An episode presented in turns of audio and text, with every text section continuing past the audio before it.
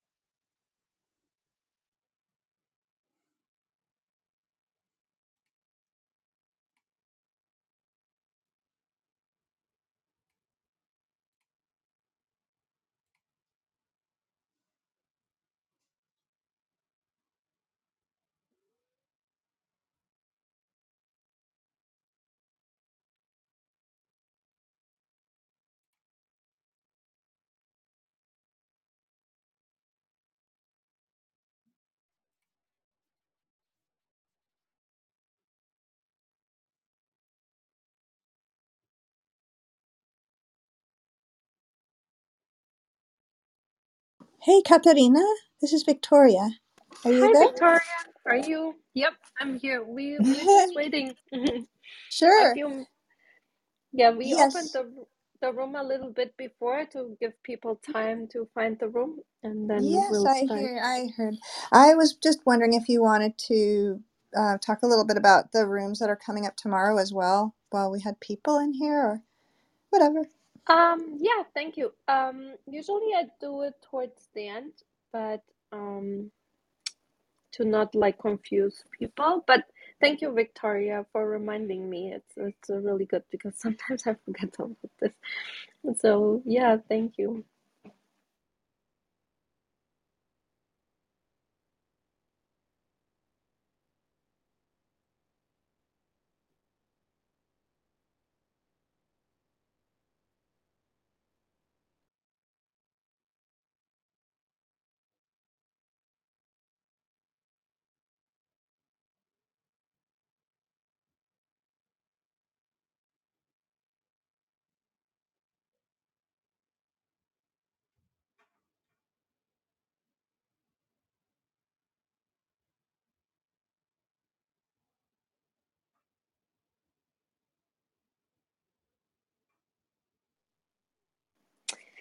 Yeah, um,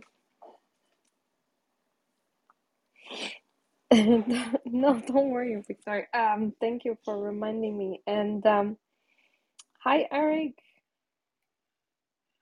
Um, okay, I think we can slowly start uh, with introducing um, Mike to the, to our club and the audience. So, um, yeah, welcome everyone to um, Science Society.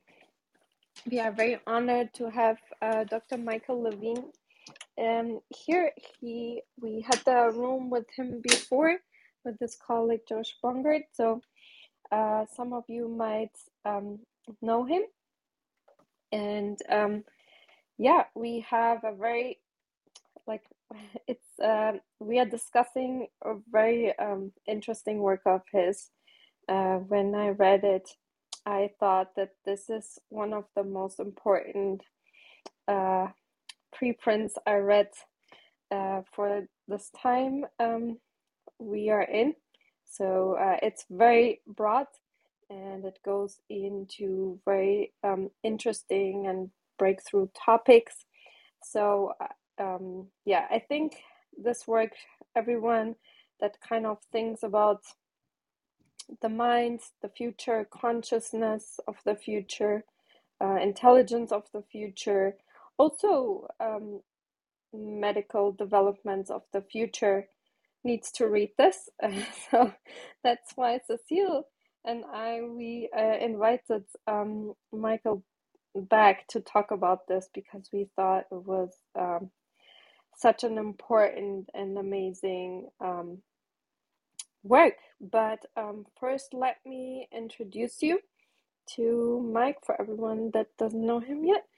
Um, um, Dr. Michael Levine, he um, got his um, dual Bachelor of Science degrees in biology and computer science. And he did his PhD in um, Harvard in genetics. And then later he did a postdoc also in Harvard at um, in cell biology. And in 2000, he started his own lab at the Forsyth Institute. And he is now at Tufts University and Harvard's Wyss Institute. Um, his group his group works at, at the intersection of develop, developmental biophysics, cognitive science, and computer science. And his mission is to understand how larger minds arise out of proto-cognitive subunits in diverse media. Um, yeah, he he's a distinguished professor. He won a lot of different awards, and in 1995 he was chosen by the journal Nature as a um, his his work as a milestone in developmental biology in the last century. So yeah, we are very honored um, to have you, Mike. Uh, we appreciate the time you make available for us, and uh, yeah, the stage is yours. Well, thank you so much. Uh, the very kind introduction. Um, and uh, pretty much, I'll just take questions. Uh, the the only thing I want to say is that the preprint uh, itself has has, has been now improved quite a bit uh, over the last uh, I don't know month or so, and so there's a final version that's going to come out in a in one of the frontier journals. I'll I'll put it up on on my website, of course, and I'll tweet about it when it does come up. The final version's quite a bit better, I think, than the than the preprint. So uh, you know, check out check out that uh, that final version when it's there. But I think the main ideas are here. So yeah, if anybody is interested in specific parts, please let's uh, let's chat about it. Yeah, I don't know if you want to give like a short overview of what Sure. you Okay. wanted to um, address when you wrote it. Um, Okay. if Yeah. not, we'll ask specific questions. Yeah, that's that's that's fine. I can I can give I can give a broad uh, overview. So, uh, the the this this this is the second paper in a series, and there's actually the the third one is uh, being worked on at the moment. Um, that started a few years ago at a it was a it was a Templeton uh, Foundation conference in Scotland on diverse intelligences, and we were we were challenged to come up with a framework in which truly diverse intelligences could be compared with each other. And what i when when i heard that i thought i thought that was an, an extremely important thing to do because when i say truly diverse i don't just mean you know humans uh, parrots octopus uh, dogs things like that i mean truly diverse in other words given the bioengineering technologies the you know possibly possible exobiology possible um, uh, uh, artificial AI, whether software or hardware. I'm talking about any any possible agent. We ought to be able to have some kind of central invariant for what it means to be an intelligent agent that isn't tied to what you're made of or how you got here, meaning evolved versus design. I, I fundamentally take those things to be um, really contingent facts about something, not very not not something that's deep. Um, and I, I, don't think there's any privileged substrate for cognition or intelligence. I mean, brains are not the only thing that um, that that that count as intelligent agents. And so I started, and so the first paper was was uh, was in Frontiers, also in 2018, the Selves paper, and then this is next. And so what I tried to do is to come up with a few key uh, ways to think about um, cognition, and in particular, this this this paper in particular defines uh, my framework with the acronym TAME, T A M E, which stands for Technological Approach to Mind Everywhere. The idea being that all of these ideas have to be empirically useful. That is, we, we can't just have philosophical um, sort of armchair preconceptions about what should and shouldn't be a cognitive system. We, we, we need to have views that drive experiments that enable novel capabilities. And so, so everything everything in this framework is all about uh, developing empirically useful definitions of, of agency, of intelligence, of, of memory, of, of behavior, all of these things that um, expand rather than being restrictive. They're supposed to expand the kinds of experiments you can think of doing, right? They're supposed to feed um, creativity and, and then be empirically testable. So so that's the goal and i can i can talk more specifically if people have questions about which you know kind of parts of it we can we can talk about how i how i define all of these uh, all of these different terms but um, all of it is is sort of centered around two two main ideas uh, and one of them is is this idea of continuity. It's this it's the emphasis on all of the inter the fact that all of the interesting terms in this field like intelligence like cognition and so on are not binary categories. I think it's it's a really bad mistake to uh, try to eh, ask questions like is something a cognitive agent or is something intelligent or does something have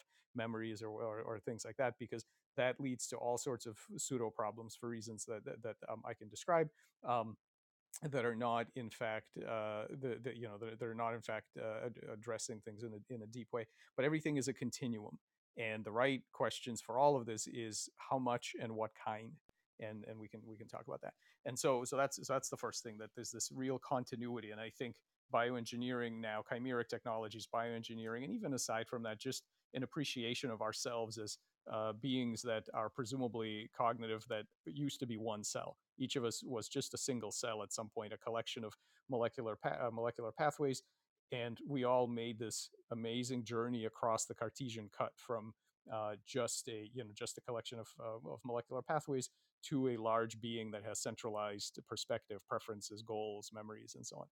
Um, so so continuity and then and then the idea of goal directedness so this this notion and, and, and in my paper I, I, I formalize it and sort of make it semi-quantitative this idea that you can you can gauge the intellectual sophistication of any agent regardless of what it's made of or how it how it arose. You can gauge the uh, sophistication of an agent by looking at what are the largest goal states that it's capable of pr- uh, uh, pursuing so in space and time, what are the the largest states that it's capable of caring about? Another way, sort of an inverse way of looking at it, has to do with stress and asking about um, what are the states of affairs? What are the, the biggest states of affairs that a that a system can possibly feel stress about? And um, and I think you know if you tell me what you're stressed about, I can I can make a pretty good guess at what kind of uh, on on this on the scale of uh, of uh, of what I call a scale of persuadability, which is uh, which is sort of a way to um, uh, uh, arrange different types of agents with respect to uh, how much and you know how rich their cognitive lives are. We can kind of tell where you are on that scale based on what are the sorts of things that stress you out all the way from very simple things like uh, local sugar concentration, which will stress bacteria, to global, um, you know, global uh, of financial, you know, financial market states and uh, the well-being of of, of people on a different continent and so on. So very small states, very large states, and so on and everything in between. So that's that I think is a uh, kind of a, a 10,000 foot view of what I'm trying to do here. I'm trying to come up with a framework that really uh, tries to pick out what is uh, what is central and what is an invariant among all cognitive systems as a way to help us relate to those systems so understand them predict them in some in some cases control them and in other cases communicate with them and relate to them in a you know kind of at a higher plane so that's the that's the introduction yeah, thank you so much. I think it's a it's a great introduction and overview. Um, and um, I before you know, if it's okay, I'll ask um, or I make a few comments. Um, actually, what I really liked about um, your paper is the very um, rational approach of the mind. Um, you know, to take um, uh, this from a practical perspective uh, I think that is, you know, what we need to do, and um, to also take the human mind off the pedestal, or even the mammalian um, network basically approach. Uh, that there are many ways to get um, there, and uh, we need to have a more open um, uh, minded approach uh, to distinguish like diverse uh, minds and, and intelligence.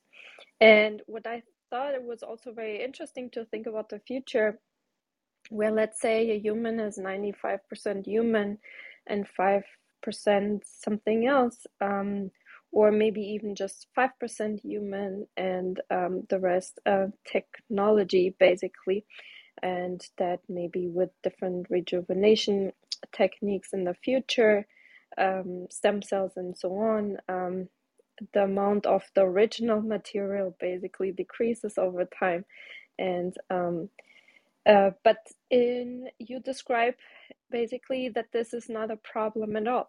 Could you explain a little bit to the audience um, what you think uh, defines the the mind in this case and how what mechanisms uh, you know from your research that um, adapts to this uh, transient um, uh, modification over time of our organism, brain, mind. Sure, sure. Um, so, so I want to say a couple of things to, to that. Um, the, the first is let's just keep in mind because I'm going to talk about all kinds of um, uh, un, kind of unconventional intelligences and, and, and all kinds of weird agents. And what's important is that this is always done in a very engineering sense, meaning this is not this is not just just philosophy. It's not just empty uh, sort of you know I think that uh, all the rocks are sitting around having hopes and dreams. The the idea is that all of this, to, the extent that it's uh, true and useful, should be improving our technological capability. So, for example, when I um, treat uh, cell- cellular collectives during embryogenesis as a collective intelligence, it's because it allows us to achieve new things in regenerative medicine. It's because we figured out that you can actually communicate with the collective intelligence of cells with specific kinds of stimuli and reach outcomes that uh, were not available to uh, other approaches that uh, treat them bottom up uh, from as as, as uh, genetically controlled machines and so on. So so all of the every, everything I'm about to say is. Um, uh, predicated on the idea that uh, we will find out how much of this is true and useful by specific experiment and a lot of these we've already done but there's there's there's plenty more to do. So every everything is designed to be empirically grounded and, and provide new ways to um, to manipulate things like uh, growth and form in let's say regenerative medicine contexts. Um, uh, okay, so now, so having said that, uh, to get to the to the point of uh, what what happens uh, to when uh, when when when we really understand the the future of, of bioengineering and chimerism, uh, think about the fact that um, biology is is incredibly interoperable, which means that I can take cells from different species, uh, in fact, very widely, div- very diverse uh, species of large evolutionary distance. I can I can uh, combine them to be a new organism. I can include electrodes, various nanomaterials, uh, you name it. Uh, you can you can combine things in in really amazing kinds of ways, and every eh, the result of all of this is always some kind of coherent new living being. In other words biology is very interoperable.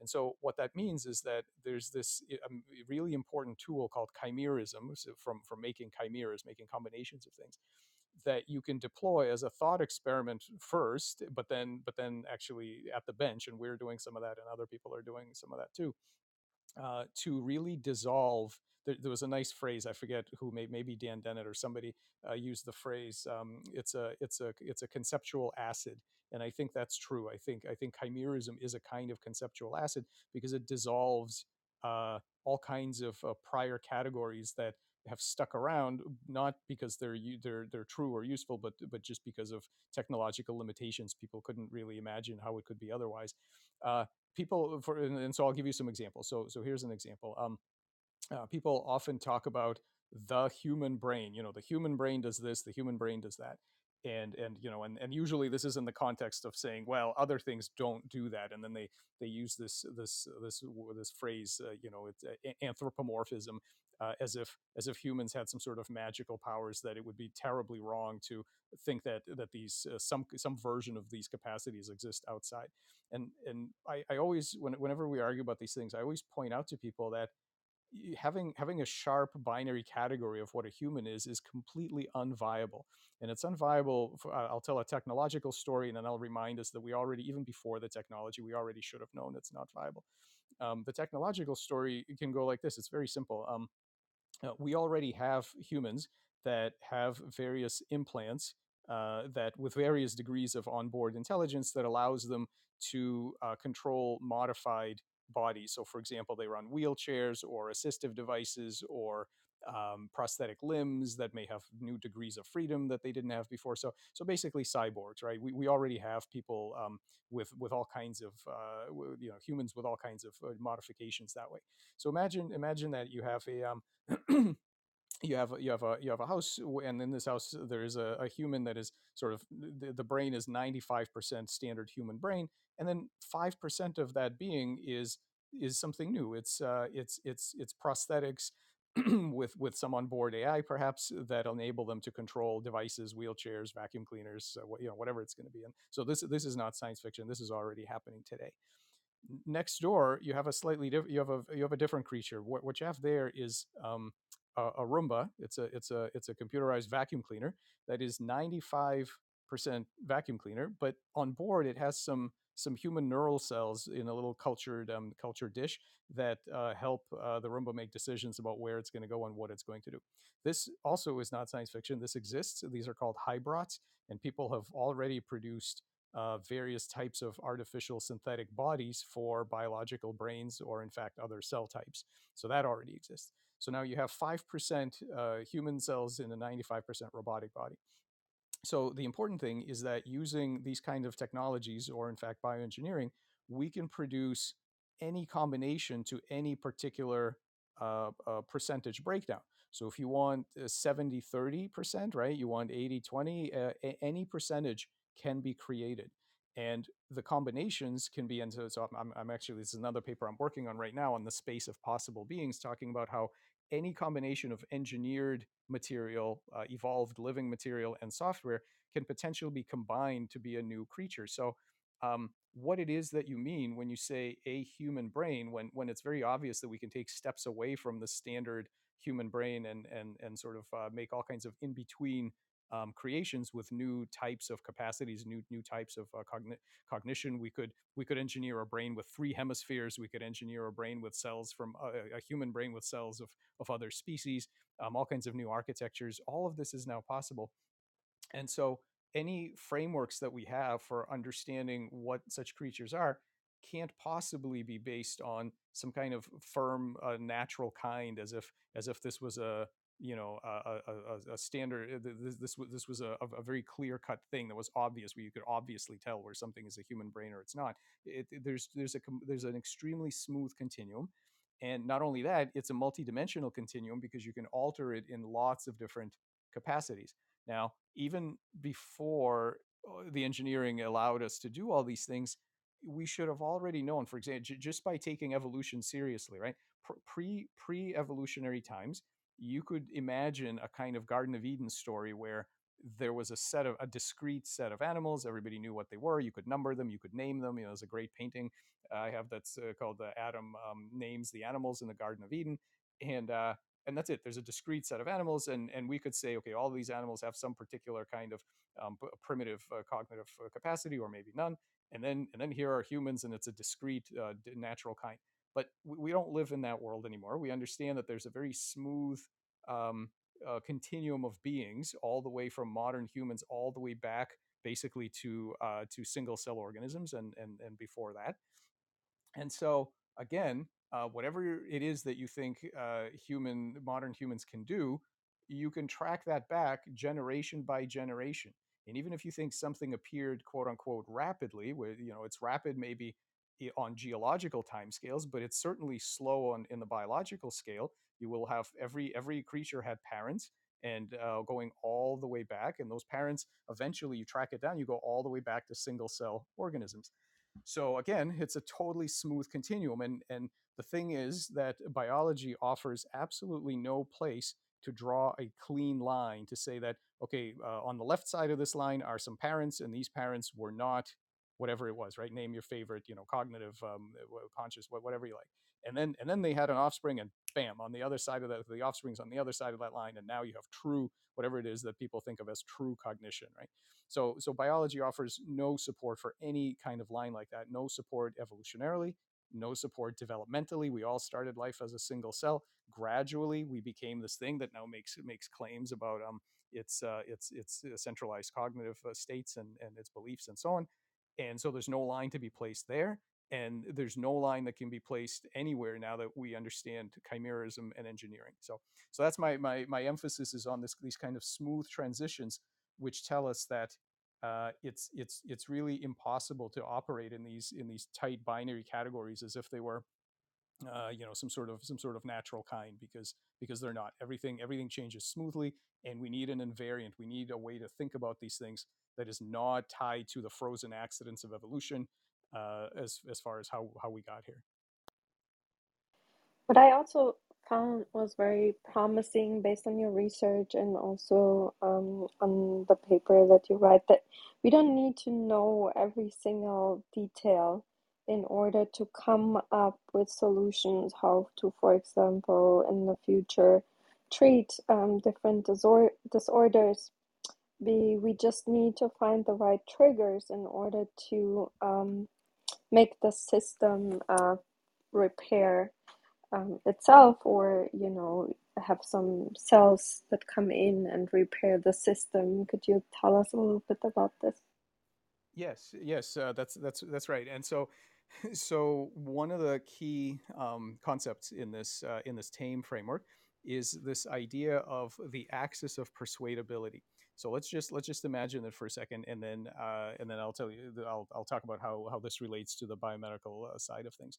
The axis of uh, persuadability asks us to, uh, for any system that you come across, instead of uh, having sort of pre um, preconceptions about um, what you think it should be or how how how uh, agential, intelligent, and so on it should be, to actually do experiments to find out where on that scale it is, and the scale has to do with uh, what are the different types of tools that you can use to control the system. When and control, I use very broadly, meaning to get it to do something other than what it's doing now in a, in a defined way. So if you're so on the left uh, side of this continuum are things that basically are very simple machines, like like clocks, for example. What what defines these machines is the idea that you are not going to control them in any way other than through physical rewiring. So the hardware is your only option. So if you have a mechanical clock, you are not going to convince it of anything. You are not going to train it with rewards and punishments. You are not going to, um, do, you know, uh, reprogram it. All, you, all if you want to control that device or interact with that device, the, the, your only choice is to understand all of the details of how it works. And if you want to build one, you have to uh, specifically uh, micromanage every part of what you think it's going to do from the parts. Okay, that's that's on the left side of the of the spectrum. Then then you move on to something uh, uh for moving to moving rightward. You reach uh, the next step is is very interesting. It's something like a thermostat.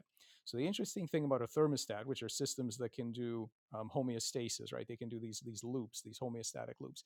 What's interesting about those devices is that you can actually do better than rewiring because you can recognize that they are working towards a specific set point, meaning that there's a state of affairs that's recorded somewhere as a memory of the set point. It's it's um, uh, encoded in some kind of a physical medium, and you have an interesting uh, uh, uh, possibility there. What you can do is you can control the system by changing the set point, by learning to read and write that set point, not by rewiring anything. So this is the way we uh, control our thermostats, right? When you want the room to get warmer, you don't have to rewire the whole thing from scratch. You just go and you change what the set point is. You say, okay, now the temperature range that I want is is, is higher, so so go ahead.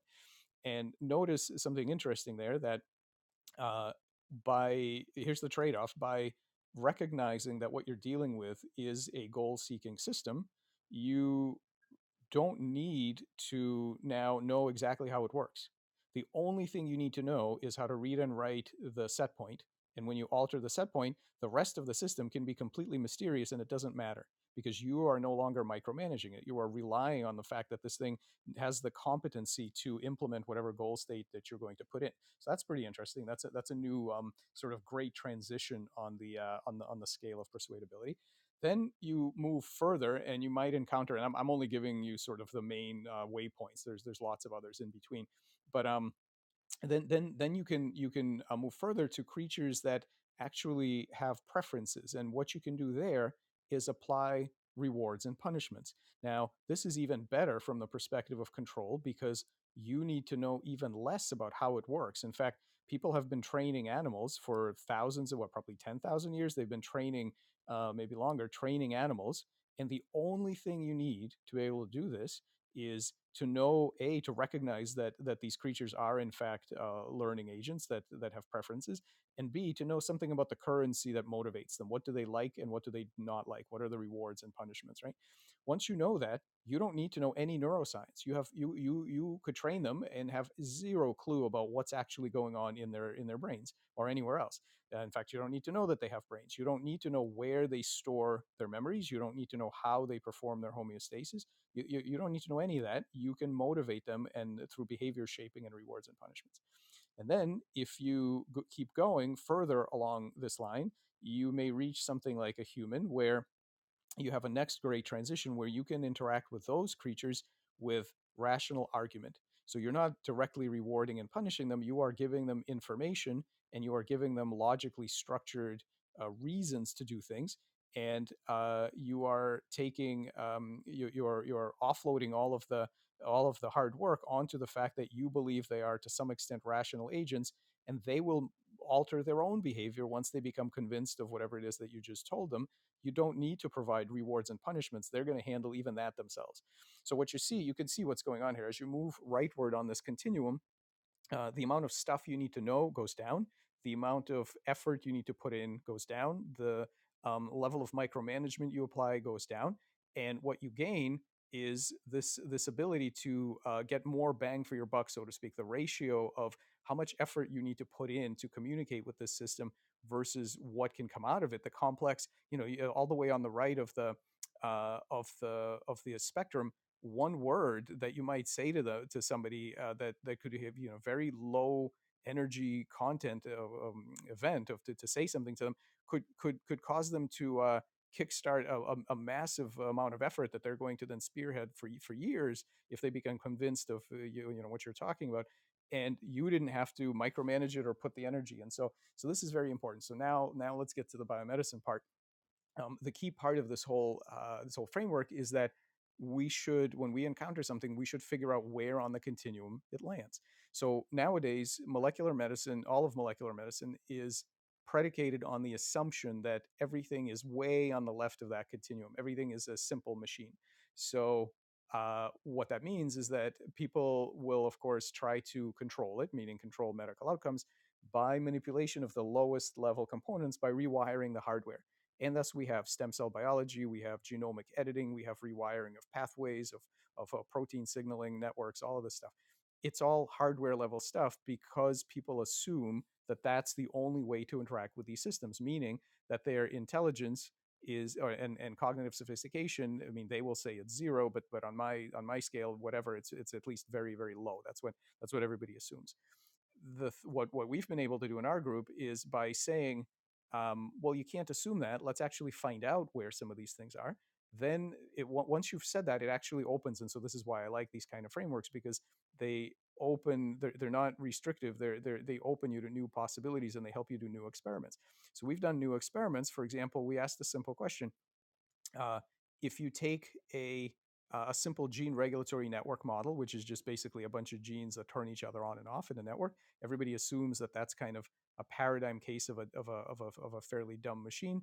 Well it turns out that uh, they can actually learn. They have six different kinds of learning capacity just just there just just just already at the level of uh, gene regulatory networks you already have basic learning capacity. What we've also done is we've asked what if uh, what if the ability of certain uh, let's say animals to regenerate to after damage or of the embryo to um, repair after damage you know an early a mammalian embryo, you can divide them in, let's say, in half, and you get two perfectly normal monozygotic twins. There are many examples of this kind of incredible plasticity. So we said, what, what if all of this is a kind of homeostatic process? It's not it's not just feed forward emergence of from you know of complexity from simple rules. I mean, of course, that also happens, but but what if it's more than that? What if it's actually a process of remembering what the target morphology is supposed to be, what is the shape supposed to be, and then an error minimization scheme, just like a thermostat that uh, that tries to reach it after damage. And if you do that, like all of the examples that I've given you, you can say, okay, I'm not going to uh, rewire it. I'm going to leave the genetics alone. I'm not going to change the hardware. What I'm going to do is try to learn to read and write this uh, set point, if there is one.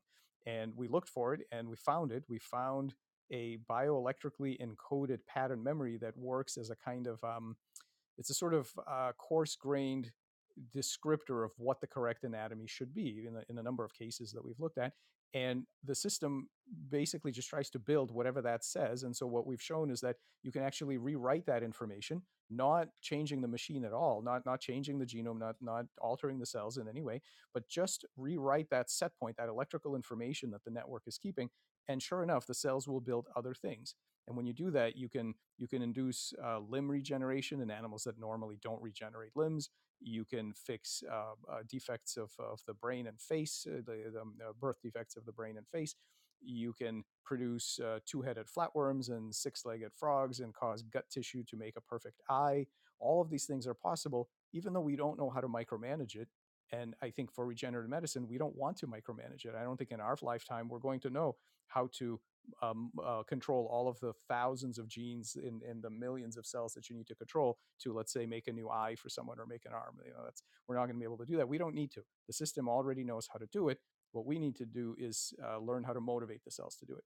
So, so that's and and this and this is just the beginning. I mean, the question we are still not done asking about what else is possible, right? Where on this uh, where on this uh, on this axis of, of cognitive capacity cells and tissues are. It may be that they're f- further to the right than we even thought, um, but for now, this is what we've been doing. We've been trying to understand how to uh, motivate cellular collectives to reach uh, desired regions of anatomical option space for, for regenerative applications. Yeah, Akat, may I ask a question?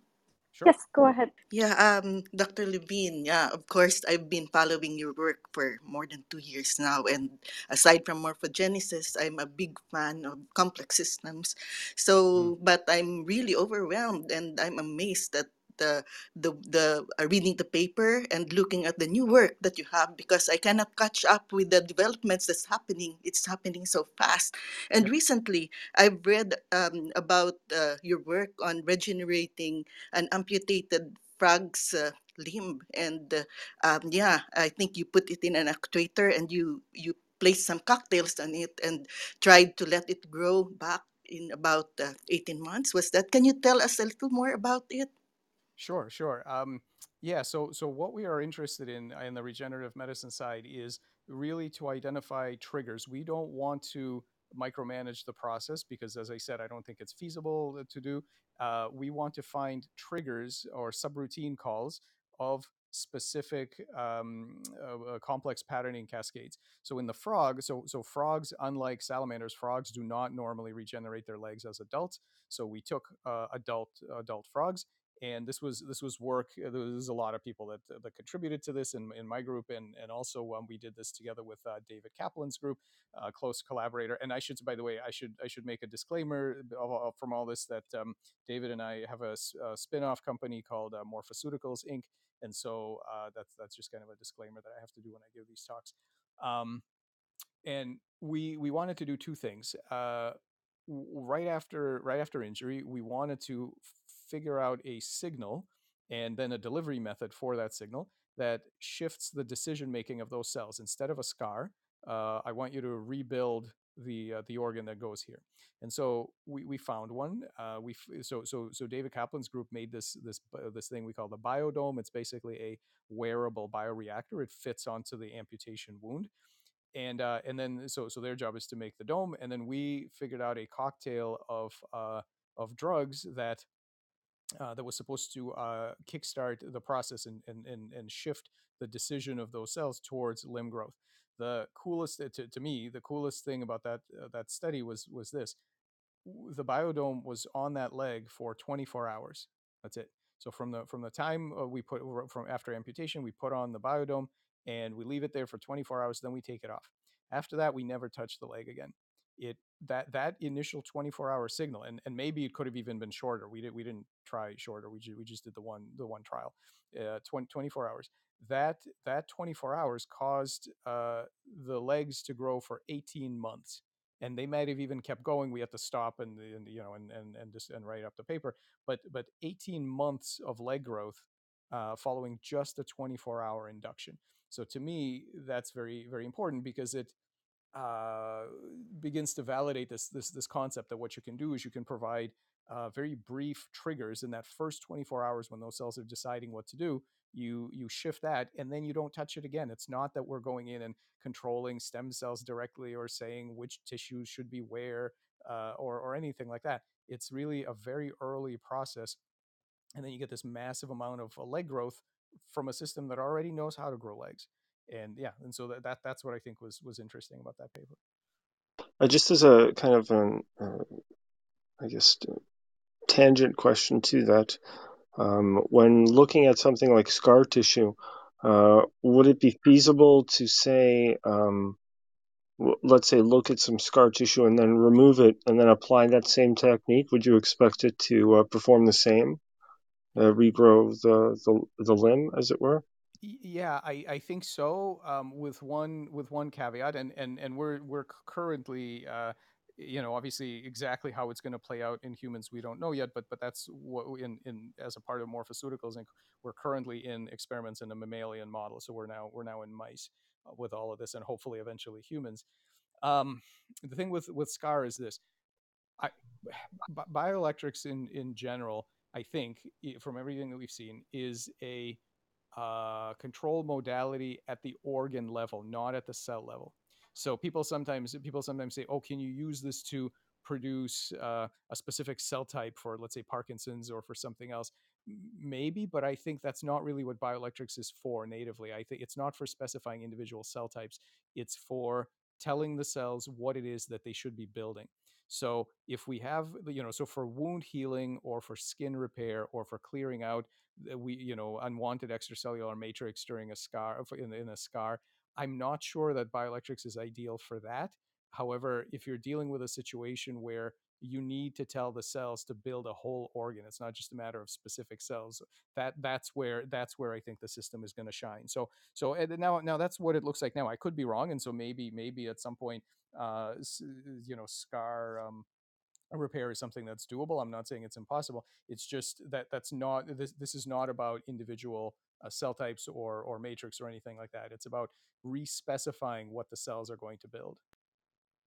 Yeah, yeah. Because I'm just thinking of like uh, like people who have uh, burns or other injuries. Uh, they've already had scars grow over the area, and Yeah. if you removed that scar tissue, that could certainly improve the quality of life if you were able to kind of regenerate their uh, various tissues uh, to the way that they were originally. So that's very exciting. It's very much Star Trek. So hell yeah. Yeah. Yeah. Yeah. Yeah. Hi, hi, Michael. Uh, it's it's great seeing you again. Um, I think that we talked about one of your Xenobot, the Xenobot projects that you were doing, Mhm. um, and um, it's really great to see a, another perspective, which is uh, also as illuminating and thought provoking. Um, had one question, which is um, you mentioned something about um, the sort of like the the consistency and coherence from single cell all to all the way up to the like a multicellular organization such as us um, that we do have something in common when it comes to um, solving particular problems or addressing the particular problems. And you also talked about the um, different mechanisms which are currently been employed in um, you know in tackling those problems which is sort of like uh, you know removing gene a single gene at a time and uh, probably investigating the um, the the physiological um, response or the essentially like you know the the change that the organism will go through is not probably a, a very um, a good paradigm. And I think most people in neuroscience, because that's uh, probably the area that I feel comfortable in, um, that also recognize this that knocking out some genes is not probably going to solve everything. You're just going to make a crude assumption as to what the behavioral and um, uh, other responses might be based on just simply omitting one single gene. But my question to you is that um, for complex networks, like what is your um, what is your recommendation in order to kind of error correct um, that? And by that I mean, like for example, we do have like um, like for human brains, for example, right? Um, if you have lack of dopamine um, s- surplus or a dopamine supply, that you get Parkinson's disease or something like that, which is sort of like working on a, a network level as opposed to, um, or at least like cascading into like a network level as opposed to just a single cell issue. But but what what what do you think like is the best way to kind of address um you know when a network is not behaving the the way they expected and by network i mean could be multicellular organization Yeah, I, I think that, uh, and and of course, uh, you know, everything I say is not meant to suggest that this is the only way of doing it or that we know everything about it or what to do. In fact, we, we don't. I think I think this is just the, the beginning of uh, we we know hardly anything about most of the important questions. Uh, but but the strategy that I I always prefer a uh, as as much as possible. I try to I try to ask what is the highest level at which I can control this. So if uh, if there is if there is a way to do it via training, if there's a way to do it via uh, you know some things. I mean, uh, neuroscientists are actually really really good at this because they're comfortable with the idea that there are multiple levels of organization. So, for example, you've got people in neuroscience studying specific molecules and synapses. Somebody else is studying network activity, and somebody else is doing psychotherapy. Right? All of these are ways to manipulate the system at different levels and different problems are best addressed at different levels. Sometimes all you need all sometimes the best way to do it is to uh, adjust the levels of a particular neurotransmitter that, that's fine. Other times uh, you want to do some kind of um, cognitive behavioral therapy where you're literally going to train uh, people into specific behaviors. Other times, somebody, you know, there, there are many different ways. You know, if you think about, depre- um, for example, depression, right? Some people, the cause might be literally a, uh, a neurotransmitter imbalance. Somebody else might be in that state because they're a deep thinker and uh, various uh, skeptical arguments uh, have convinced them that um, you know they're just in a it, it's just uh, you know they're kind of in a in a in a philosophical uh, d- deep hole where they find it hard to motivate themselves to do anything given that the universe is going to burn out. So you know you're not going to treat that with a uh, with a neurotransmitter um, adjustment. So in all of these cases you want to find the optimal level of uh, level of, of control. And f- I think the, for, for medical purposes, at the higher you can go, the better, because then you, you're much more likely to produce a, a, good effect as opposed to trying to micromanage the, the thousands or millions of different components that you have to be in charge of when you're addressing it at a lower level. That's how that's how you avoid all of the side effects. You know, I mean, this is a whole this is a whole other thing we could talk about, but um, all of the side effects of, of modern drugs and the way that the way that uh, pharmaceuticals are used nowadays is basically at the lowest level to try to treat symptoms right? We have we have very few if any uh, other than other than antibiotics we have very few uh, if any drugs that actually fix anything. They're they're mostly designed to keep the symptoms down while you're taking them and as a result of course other stuff crops up. You get all these crazy side effects because you're trying to micromanage everything yourself and it's extremely difficult. Uh, the future of all of this is understanding uh, the, the learning capacity, understanding the motivations of all the different subsystems that you're working with, whether it's uh, kidneys, livers, brain tissue, it doesn't matter, and trying to trying to address, trying to push them into into health states by uh, at, at, as, as far as, as far uh, up as you can, as opposed to trying to uh, trying to manage the the individual outcomes. I had a question, um, and it it's it it's an it comes from an assertion that I've had from some time, but I need to just put it into some context.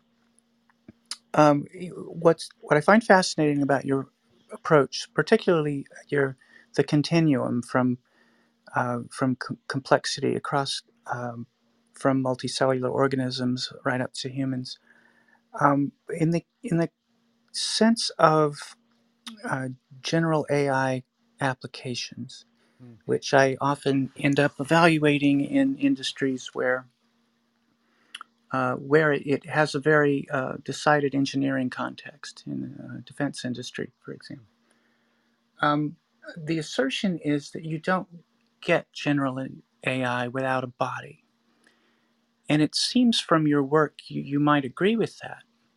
But um, it, there's a very practical engineering sense that if control systems that are going to make decisions uh, rapidly, um, if they are going to need to abstract and um, and you know as I, I thought your construction of the uh, axis of persuadability was brilliant but if they're going to uh, if we're going to get control systems uh, engineered to be more to the right on that spectrum is there um, a need or would you agree or at least reflect on the assertion that, uh, that it has to be coupled into a physical system um, in the sense that the um, t- timing matters coupling into um, you know having a, a, an actual physical sensory control loop is Yeah. critical. And, and I say that even in the sense that taking computational algorithms into hardware in the loop scenarios, it's, it's still often a leap because uh, any, any thread can run out of time and you're up against a hard clock and you just don't get that time. But I, I think it might be deeper than that um, because even with real time systems, you can remember where you were and pick up. You can't um, be so violently as disturbed as to forget what you were doing and have to recover. Um, so I just thought, you know, in that in that sense, uh, the assertion is you don't really get general uh, mind without a body. Um, what would you what would you say to that? Yeah, very, very, uh, very good, very important point. Um, okay, here, here's, here's what I think. Uh, I think that's true that, that you do you do in fact need a body. However, I want to redefine what a body is, and I want to uh, let go of the assumption that it's a physical body. And what I mean by that is that uh, in fact, in fact, n- none of us really know that we have a body, right? This is you know an old uh, kind of a very old old idea, and we've we've now seen that uh, biology is uh, extremely modular. People people have taken um, cells in a petri dish and connected them with electrodes to a flight simulator game uh, on an Xbox. And then you sort of, every time the plane crashes, you shock the cells. And guess what they learn to do over time? They learn to keep the plane afloat. And so this this kind of thing, I the, the loop is there. I think the loop is absolutely critical. I think some constraints on that loop are very important to mo- to uh, to motivate the agent. So you have to do this correctly. It's not sort of any old um, any, any old uh, virtual setup will do. However, I, I think that we are all operating in uh, in virtual worlds, and this is this is very close to the ideas of uh, of Don Hoffman, for example, where um, none of us interface to the uh, to the external world directly. Our perceptual systems don't tell us eh, actually what's out there. All we get is various kinds of user illusions that are that are um, helpful for us to to uh, manage our our sensory inputs. And so uh, I, I I view I view intelligence as competency in navigating space, but it doesn't have to be three dimensional space. So, for example, uh, cells will will navigate um, metabolic space. They will navigate physiological space. Um, they will navigate morphospace or anatomical space, right? The the, the configuration, you know, all the possible configurations of of um, of, of your body. Um, in fact, uh, we, we even have robots now that navigate these various spaces. For example, a smart insulin pump is really a robot, a Braitenberg vehicle that drives around in physiological space because it measures various states and it applies corrections and it has states it likes and states it doesn't like. So um, all of these things have a degree of intelligence that operate in, in all kinds of spaces. I mean, cells can operate in the extremely high dimensional gene expression space, right? The space of all possible gene expressions. And they find, uh, they, they um, navigate it with various degrees of competency, meaning that uh, under novel perturbations and in novel environments, they still can get to where they're going. And, and of course, sometimes they screw up and so on. Uh, all of these things are intelligence, it, but it doesn't have to be three dimensional space. And I think two, two important things to say about that. One is that evolution makes use of this extensively. So we started out as uh, as as as protists that basically could only handle uh, a metabolic space, and then evolution pivoted those same strategies, things like run and tumble and so on, uh, pivoted those same strategies to then handle other spaces, for example, transcriptional space, uh, developmental, um, anatomical space, and eventually, when brains and muscles uh, evolve, then and only then you get the ability to navigate three-dimensional space by moving around. By the time by the time that ar- arose and the kind of environment that we think of as behavior, right, the three-dimensional environment, by the time we were able to move around in there, evolution was already old hat at solving solving uh, general intelligence problems just in other spaces for creatures that physically don't obviously move or do anything. Now, the other important thing to think about is this when we look in the world and we see something and we try to take a guess as to how much intelligence it has, what kind of problems it's solving, what space is it working in, we are basically taking an IQ test ourselves because our estimate of this is only as smart as uh, is only as good as as our own ability to recognize this, and our ability to recognize that stuff is really bad. Um, because we have we we grew up as a, as individuals and as a species with all of our sense organs pointing outward into the three dimensional space. We're really good at detecting agency in the three dimensional world. We all know the difference between a bowling ball and a mouse, and uh, all all animals immediately have this have this intuitive feel for what they can expect from various objects in the world because they they you know they're, they're used to moving things moving around and, and dealing with with that. Imagine imagine if we grew up uh, from from our earliest days with a biofeedback sense that told you what, what your pancreas was doing at any given moment right imagine if the way you have eyesight you also had another sense which uh, had a rich data stream on what was happening to your bloodstream and what your pancreas was doing about it i think if we had senses like that we would have no problem recognizing um, intelligence in physiological spaces we would know that this is an intelligent object that it has uh, particular things it's capable of, other things that fool it. We would know ways to ways to help it along. We would know ways to to, to trick it. All the things we do with with with conventional intelligences, we are just not good at recognizing them in unconventional spaces. Um, same thing for transcription. You know, we look at cells. I mean, I could tell you specific examples of cells doing amazing things to figure out what genes that they should be turning on and off, and novel solving novel problems. Um, that that kind of general AI is already here, and it absolutely requires a body, but but not the kind of body that we think of. And so I think based on the work on Hybrots and um, instrumentized neurons, you know, they play Pong, they do all kinds of things. Based on based on all of that, I think that uh, biology does not care what kind of space it's working on. It's very good at porting intelligence between spaces, and I don't think it cares whether this space is quote unquote uh, uh, uh physical, meaning it's a three dimensional space, or it's a virtual space, such as maybe a, a you know kind of a VR setup or you know a brain in a vat kind of situation, or a transcriptional space, or uh, any of this other stuff. So I think that that's that's my uh, sort of long-winded answer to that. I, th- I think yes, you need a body, but bodies are not what we think they are. That's interesting. That kind of uh, reinforces a recent paradigm shift where the microbiome itself is uh, sometimes seen as another sensory organ, and the kind of information that we're getting from it could perhaps be harnessed and better understood. So, uh, this seems to be going in that direction. That's very exciting. I'm curious if you think that there's, because uh, you said it was an electrical, electrochemical uh, reaction. Um, do you think there there would be any possibility for any sort of uh, electromagnetic uh, interaction, or have you looked at that in any way? Um, it, uh, I mean, basically, the thing with bioelectricity, bioelectricity is not some um, magical uh, medium that's required for for intelligence. What's what's important about bioelectricity is that it's a very convenient piece of physics with which to to do uh, feedback loops, memory integration across space. I mean, evolution uses it all over the place in brains, the rest of your body. We use it for our computers. It, it has useful properties. And so I, I, focus on the bioelectricity because it's a great way to illustrate some of the points I'm trying to make. I'm sure there are other media. I'm sure you could, in theory, do the same things with with electromagnetics. I certainly have not. I don't think anybody has. I'm not saying it's impossible. I'm not saying there's not um, some you know giant cloud somewhere in the universe that uses uh, magnetic phenomena for the same to, to be intelligent the same way that we use electrical uh, synapses uh, between cells to scale up our our goal directed activities. Um, I'm sure it's possible, but but no, we we've not done anything like that. I don't I don't think anyone has yet.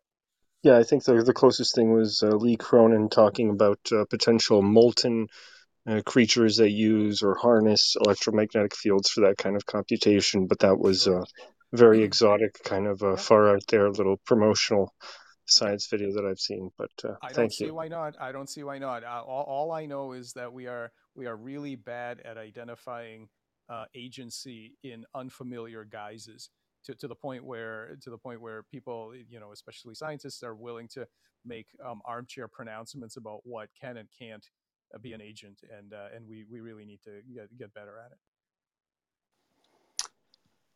Very fascinating. Yes, Willie speaking. If I may chime in, uh, I have three questions, but I came a bit late uh, to the room, so I'm sorry if you already made some statement and my uh, questions are redundant.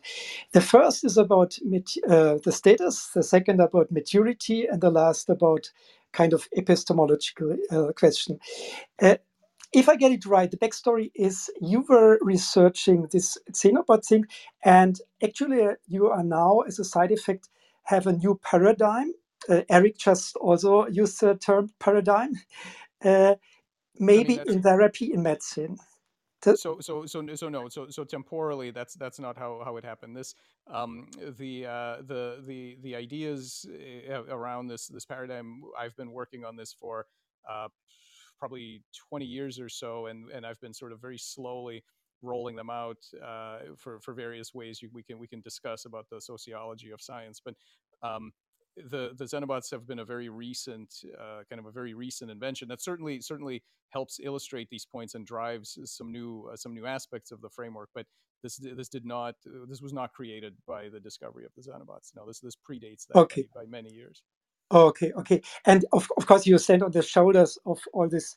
Uh, uh, I, I think you even mentioned René Thom or morphogenesis and uh, other kinds of uh, system theory. But uh, uh, what I've uh, had, had uh, the impression, uh, but I did not read your paper, sorry for that, uh, so far, um, that because you did not mention cell communication, maybe you're leaving this as a too simplified paradigm or framework, for instance.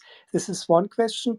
And uh, So what I meant yeah, with so paradigm is uh, that um, you, it sounded like you have uh, found oh sorry in the kitchen. Uh, you you discovered a new kind of interaction between also uh, yeah say uh, the doctor and the patient because we were talking about these uh, trigger points and uh, calling the subroutines.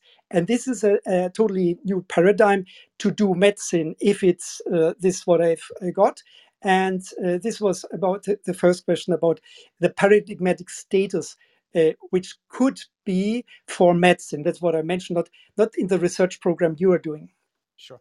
So yeah, so so so um, I, you know, feel free to connect with me offline, and I will I will send you a bunch of pointers to work. So so first of all, the the cell to cell communication, yeah, it's absolutely critical. We've been working on it for for for two decades now. It's it's absolutely critical. We have lots of work on it, and and I think I think you're right. I think there is a new way to um, uh, to to look at this as as uh, as, a, as a new mode of interaction between uh, between uh, medical interventions and the patient. We have lots of work on this in, in very practical, you know, in regenerative medicine, in cancer Mm, re- remodeling, all of this stuff. So yeah, mm. yeah, I think I think yeah you're right. okay and and what you talked about the micromanagement as a as a as an opposite thing like if you found the right points and this reminds me even uh, sorry for that to the uh, trigger points in some uh, more alternative med- medicine space like acupuncture. Uh, so maybe it is related in a way that there was uh, some discovery related. I don't know. I don't want to discuss now. But uh, the other thing is which uh, is the maturity status of this? Is it like um, you are in a more alchemistic state that you are experimenting and don't really know what will happen next? Uh, this is also super valuable because uh, uh, this is the way forward in science uh, to really keep on track uh, without knowing what will happen. Just experiment. Or are you uh, no already in the stage to have a kind of a kind of periodic system what what you do with his cells and what you do with his uh, transmitters or whatever signal uh, messenger uh, uh, stuff or like this yeah Yeah, yeah. Uh, I, I as of as of the last uh, six or seven years, we've been in the latter stage. Basically, we are now to the point where we have uh, computational models that tell us exactly what to do for specific cases. Now, I will say that all of this is at a very early stage because we can only do this in a very limited number of cases. But I'll just give you a very um, a very uh, kind of simple uh, example of what we did. So. Uh, if you if you look at uh, what controls the development of the early brain in the um, let's say in the in the frog uh, tadpole, the early brain, which is a very complex organ, it needs to know where it should form and how big it should be and what its structure is. Okay. And we found out that um, there are a variety of birth defects that can be induced by either mutation or exposure to teratogens, let's say alcohol, nicotine, uh, many different things that, that screw up this, this ability and they have terrible brain defects, the no behavior, and so on what we were able to do was make a very specific computational model of what goes wrong with the bioelectrical signaling between the cells that causes them to not be able to remember what the size and shape of the brain is supposed to be. And having created that model, we were able to ask them uh, to, to basically invert the model and ask it a question, which is which ion channel proteins would we need to open and close to get back to the correct electrical uh, performance of that network?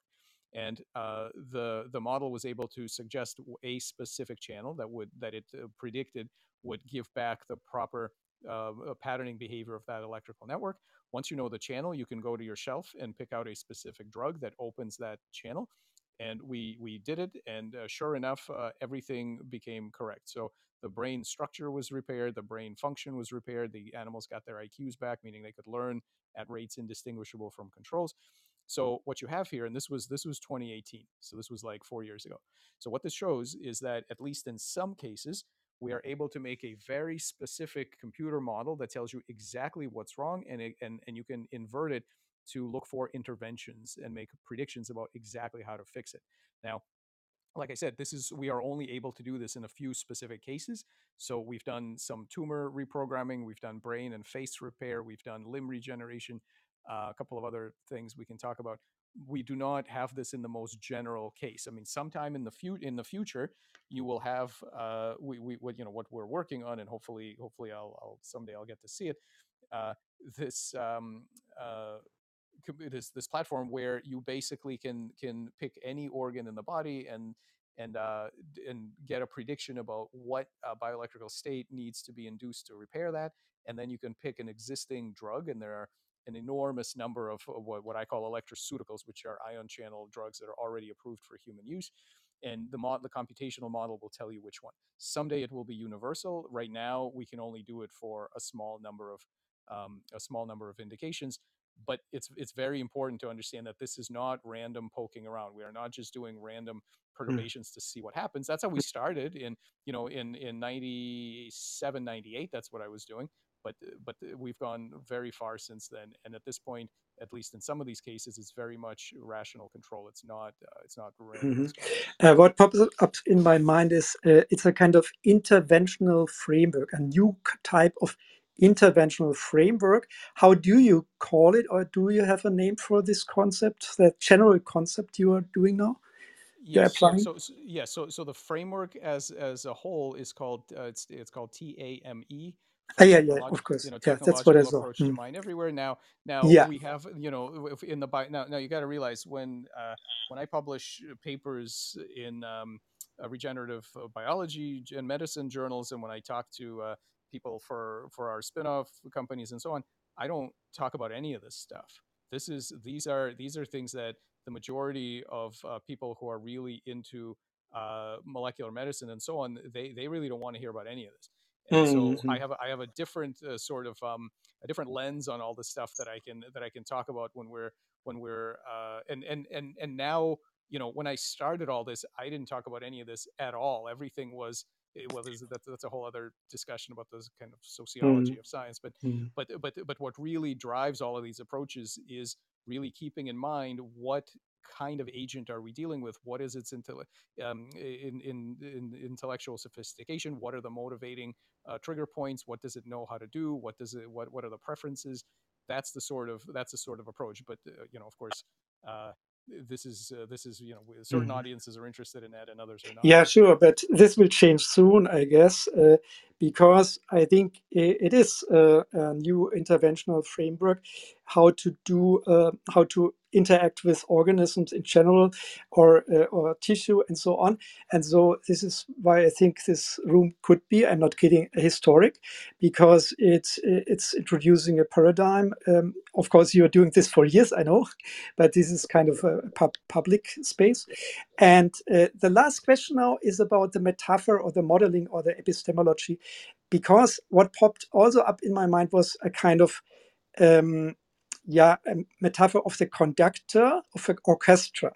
If you think about uh, that an orchestra could not uh, really um, uh, be uh, able to play a symphony, so to speak, if the conductor is 500 meters away uh, then it's like uh, we, we've done medicine before, and in the future, maybe we just found a way to have this little stick for the conductor, and people um, in this way, the musicians are the cells, are listening in the right way, and you know what to do with your stick. And then of course it's very efficient because because as you already said uh, like you have low energy to um, to uh, introduce uh, for instance, to persuade a person on a rational basis.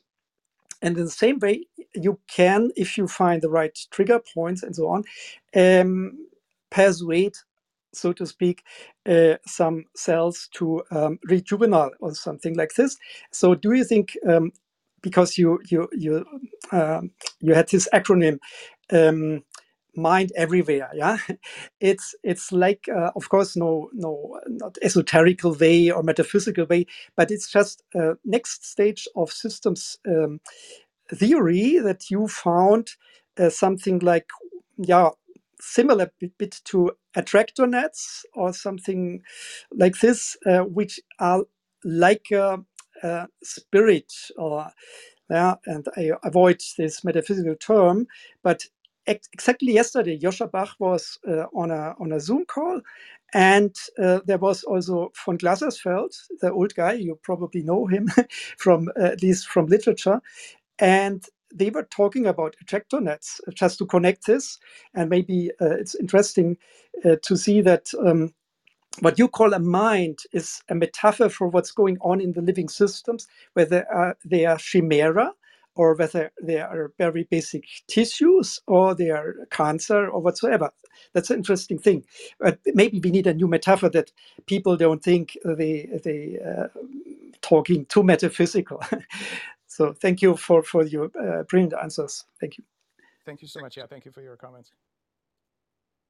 Yeah. Um, so I have a uh, one comment. I just wanted to know what do you think about this. So I was reading uh, this very famous book from um, from Francisco Varela, like Principles of uh, Biological Autonomy, Yep. and there he defines kind of uh, like uh, autonomous systems and control systems. And uh, for the control systems, he says that the fundamental paradigm of interaction is instruction, and the unsatisfactory results are errors.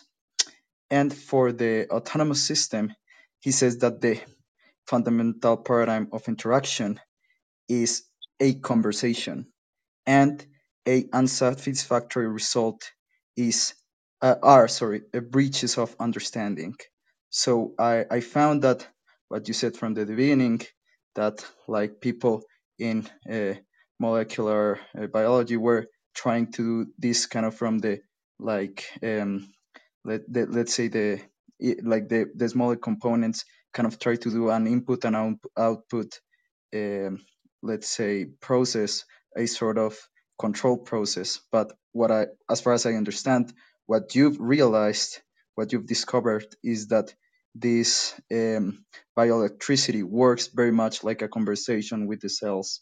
And you are uh, like having a conversation using all these cognitive concepts, kind of translating them to bioelectricity concepts. Is it more or less correct? Yeah, I mean, w- one of the things you can do because uh, the, the, basic fact is that ev- everything the that that brain uh, cells do, so neurons, everything that neurons do, uh, was not invented fresh when neurons uh, appeared in evolution. All of this is extremely old. So the brain um, basically co-opted all of its tricks from much earlier uh, cells that were already using electricity to communicate in networks. It's just that they were using it to solve problems in anatomical space instead of in three dimensional space by movement.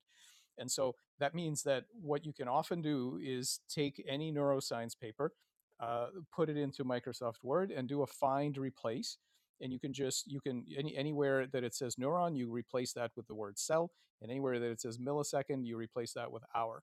And once you've done that, uh, you you get a, a, very interesting paper full of ideas for developmental biology experiments because uh, the way that these things work are very, very, uh, very, very parallel.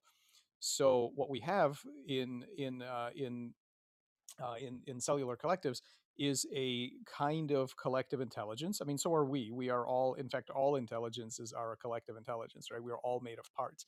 So we happen, you know, the the the so you, when you think about yourself psychologically, or you're referring to a collection of largely neurons, um, but there are other sort of nonverbal entities that are made up of collections of other cell types.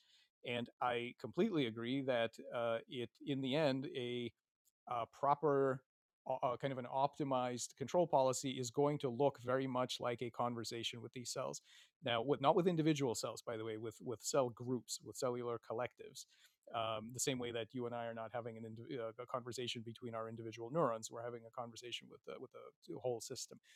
So, uh, yeah, I think I think in the end that's probably what it's going to look like, but it's unclear exactly where on that uh, continuum, uh, these various, uh, let's say, developing embryos, tissues, whatever you're interested in, where those things exactly lie. This this is where experiments have to happen. We cannot assume anything. We have to do experiments and see which types of um, interventions, be they conversations, be they rewards and punishments, so in other words, training protocols, be they physical rewiring, uh, which and, and the many others we can we can talk about. Uh, which of these things is going to be the most efficient way to relate to that system? I mean, the, the important thing is this: a, a lot of people, especially especially in science, are terrified of making a mistake in one direction. That is, um, I, I, call this a teleophobia. You know, there's sort of it, it, it's it's terrible to to uh, ascribe too much cognition to some system, and then and then your colleagues make fun of you and all of that. But of course, going in the other direction is just as bad. If you don't recognize how much intelligence a particular system has, you are going to be in uh, terrible shape when you try to relate to it. You're going to be, um, you know, wasting your time uh, and, and leaving all kinds of capabilities on the table if you are trying to relate to a complex intelligent system as if it were a clockwork right you're gonna there are to be so many things that you are never going to do and too and, and many other things that uh, will be too just too difficult uh, for you to to achieve so making a, a mistake in both directions is bad um, we need to do our best to get to gauge the correct level of interaction and that might turn out to be conversations and it might turn out to be training and and and who knows it might turn out to be other things we don't we don't know yet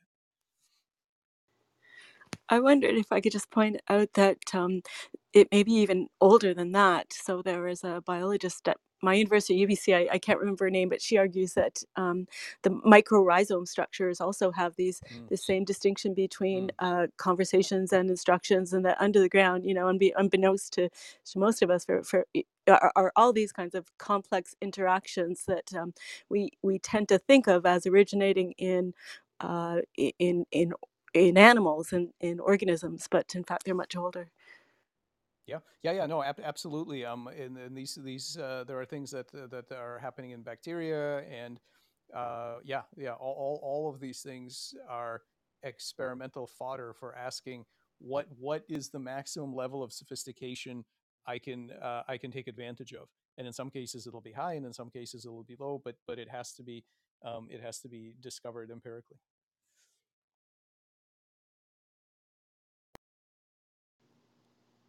So thank you so much, Michael. That was very fascinating to me. So I do have a question. Do you think that your model, because I'm seeing, I'm seeing here that you talk about synaptic vesicles, which you introduce as an exosome, and you have some description about the volume transmission. So I was just wondering, do you think that your model have a capacity for memory storing between the connection? I mean, I mean Uh, in the form of the connection between the cells actually I mean, uh, so so I'm not sure if we're talking about the same thing. I, I don't recall actually saying much about uh, really vesicles, uh, i- uh, yeah but that uh, was uh, you just posted where on the top i mean uh, I, am sorry, I don't know where, where I'm not sure where we're looking, but but the- but the, for, for for sure, I think memory, yeah, absolutely. So so cell, cells connect. I mean, mostly what we work on is gap junctional connections, right? So we work on on, on synapses uh, made of made of direct electrical connectivity between cells, and for sure, there's the ability to form memory there. Um, in the collectives, right, in cellular multiple cell groups connected by gap junctions, absolutely uh, can store memories, and we've we've worked on that a lot vesicles i know almost nothing about vesicles but there may be similar capacities there Okay, thank you so much. I just found it from the, I mean, document that you just posted on the top. That was in one of the pages. I just pay attention, and that's why I just came up into this question. Thank you so much, yeah anyway. yeah yeah no, um, drop me an email uh, it's offline and we can we can take a look at it and, and see what what we're talking about Sure.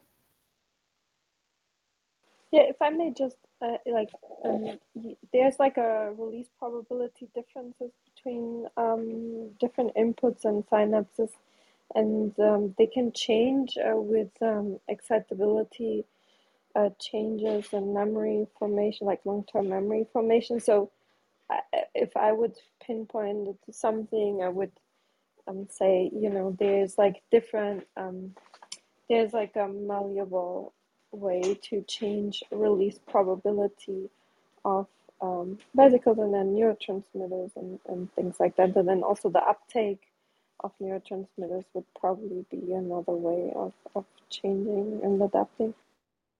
Mm.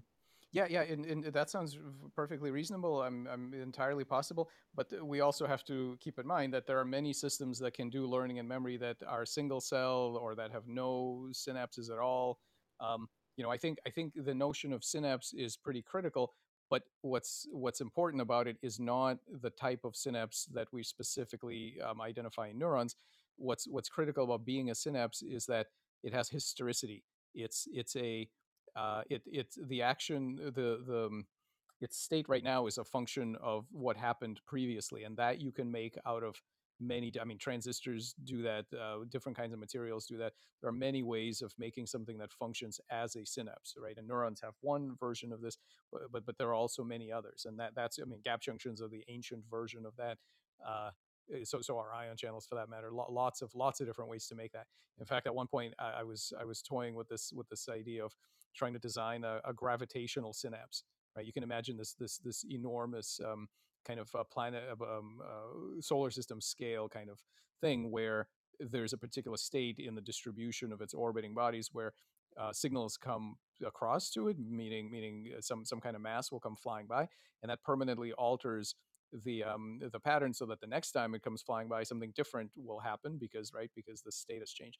So you can imagine building these synapses out of very diverse materials at different scales both temporal and spatial um, yeah there's lots of ways to make synapses Yeah, I love that about your work, you know, that uh, it doesn't restrain us to anything and like to any type of mind or, you know, whatever we want to call it. Um, so I I really love that idea. And it's funny that you're saying that on a planetary level. I read an article yesterday about um, uh, astrobiologist talking about the planetary intelligence. It's funny that you, Mm. um, it's a nice coincidence that you mentioned that. yeah and and it's you know well, one of the things that i often think about is um, how much how much knowledge can we have if if i mean so so we know that that we are composed of of parts and presumably we are also part of larger systems which themselves may or may not be be agents that again experimentally you have to you'd have to find out. But but if we are um, how would you know? So so for example if if if the solar system was in some way uh, embedded in this this in this in this giant uh, gravitational uh, network structure that was propagating information could we tell? And eh, at, at a slightly smaller scale if we as as humans were part of some kind of functional larger network you know some kind of society network could could we tell that in fact that was happening and that it had uh, goals in the same sense that we have that is probably invisible to our to our cells uh, and and the very and then our and organs and so on. So I, I don't know if we have the the mathematical tools to even or, or if that's the sort of thing that's uh, you know forever undecidable but if we have the tools to be able to recognize that uh, you are part of a, a, greater system that is an agent in the same way that we know we have components that are part of us that that, that you know don't don't don't have access to all of the cognitive uh, information that we have as a composite system. Yeah, that's interesting. I was shortly while I was driving in Professor Lichterman's um, room about uh, what is life and new ways of thinking about that and it's very interesting that you and um, his um, approach come from come from different backgrounds, but basically, uh, I think go in the same way. The main idea was that we don't necessarily know what life means because we have a way too narrow way of thinking about it and seeing it, and that's why we didn't discover life around the universe so far um, so uh, I think to have this very broad mindset uh, will enable us to see more and discover more in the future. So yeah, thank you for that. Yeah, thank you, thank you. That's great. Uh, Jonathan, you came up to the stage, but before um, that you speak, um, I wanted to ask Mike, Mike, how much time uh, do you have left um, I didn't want to stretch your patience too much. Yeah, yeah. I've got I've got eight minutes before I need to go uh, make the kids dinner. So eight minutes. Okay, great. Thank you. Okay, uh, Jonathan, go ahead with your question. I'm sorry, I don't have a question. I just came just back in the room and I was confused that I was suddenly on stage. So apologies. Oh, no problem at all. Uh, yeah, if anyone has a last question, yeah, Eric, go ahead. Yeah, hi. Um, so I guess uh, another question is uh, the complex relationships that all these systems have. Um, were there signals that kind of determined the the health of a system in the sense of like a pathogen? So were there ways, or is there any work going in that direction? Uh, just just curious a little bit, just because we're in the age of COVID and everyone's focused on this, and it would be really cool if uh, you know we could just tell our body specifically what to do, since we seem to know what our body should do, but we just can't seem to communicate that to the cells themselves. So, is is there any uh, future work perhaps in that direction? Yeah. Um, we, we don't specific. I, I don't have anything specifically, you know, sort of exciting about that in, in terms of a pathogen infection. The one the one thing I can say is that what we have discovered is that information about defects of all kinds, and I think probably uh, pathogen infection will end up being one of them, although I don't know that for a fact, um, is information that's available throughout the body. So, for example, uh, if if you know in a, in a frog, if a frog uh, loses one leg, let's say at the knee or some other position, the opposite untouched leg that nothing has happened to it will light up with a bioelectric signal in exactly the same location where the opposite leg got injured. So that in within 30 seconds, the opposite leg finds out within 30 seconds what's going on on the other side. So that opens that opens the way to um, what I call surrogate site diagnostics, where you can look at one area and find out what's going on in some other area. I have a feeling that that's just the beginning; that it's probably a very rich, uh, very rich area. Um, uh, Harold Burr, back in like 1938 or so, uh, was was publishing papers on using a voltmeter on the skin of a rabbit to detect uh, tumors that were, I think, in the cervix, if I recall correctly. So again, long range uh, detection of disturbance of, of morphogenetic order. So yeah, one, one thing these bioelectrical networks are very good at is propagating information across distance. And, and we've certainly we've certainly had um, both in, in cancer and in, and in repair of birth defects shown that you can you can fix things at one location by doing manipulations at a completely different location. So uh, I think all of that will have a huge future, but but the infection is not something we've tackled yet.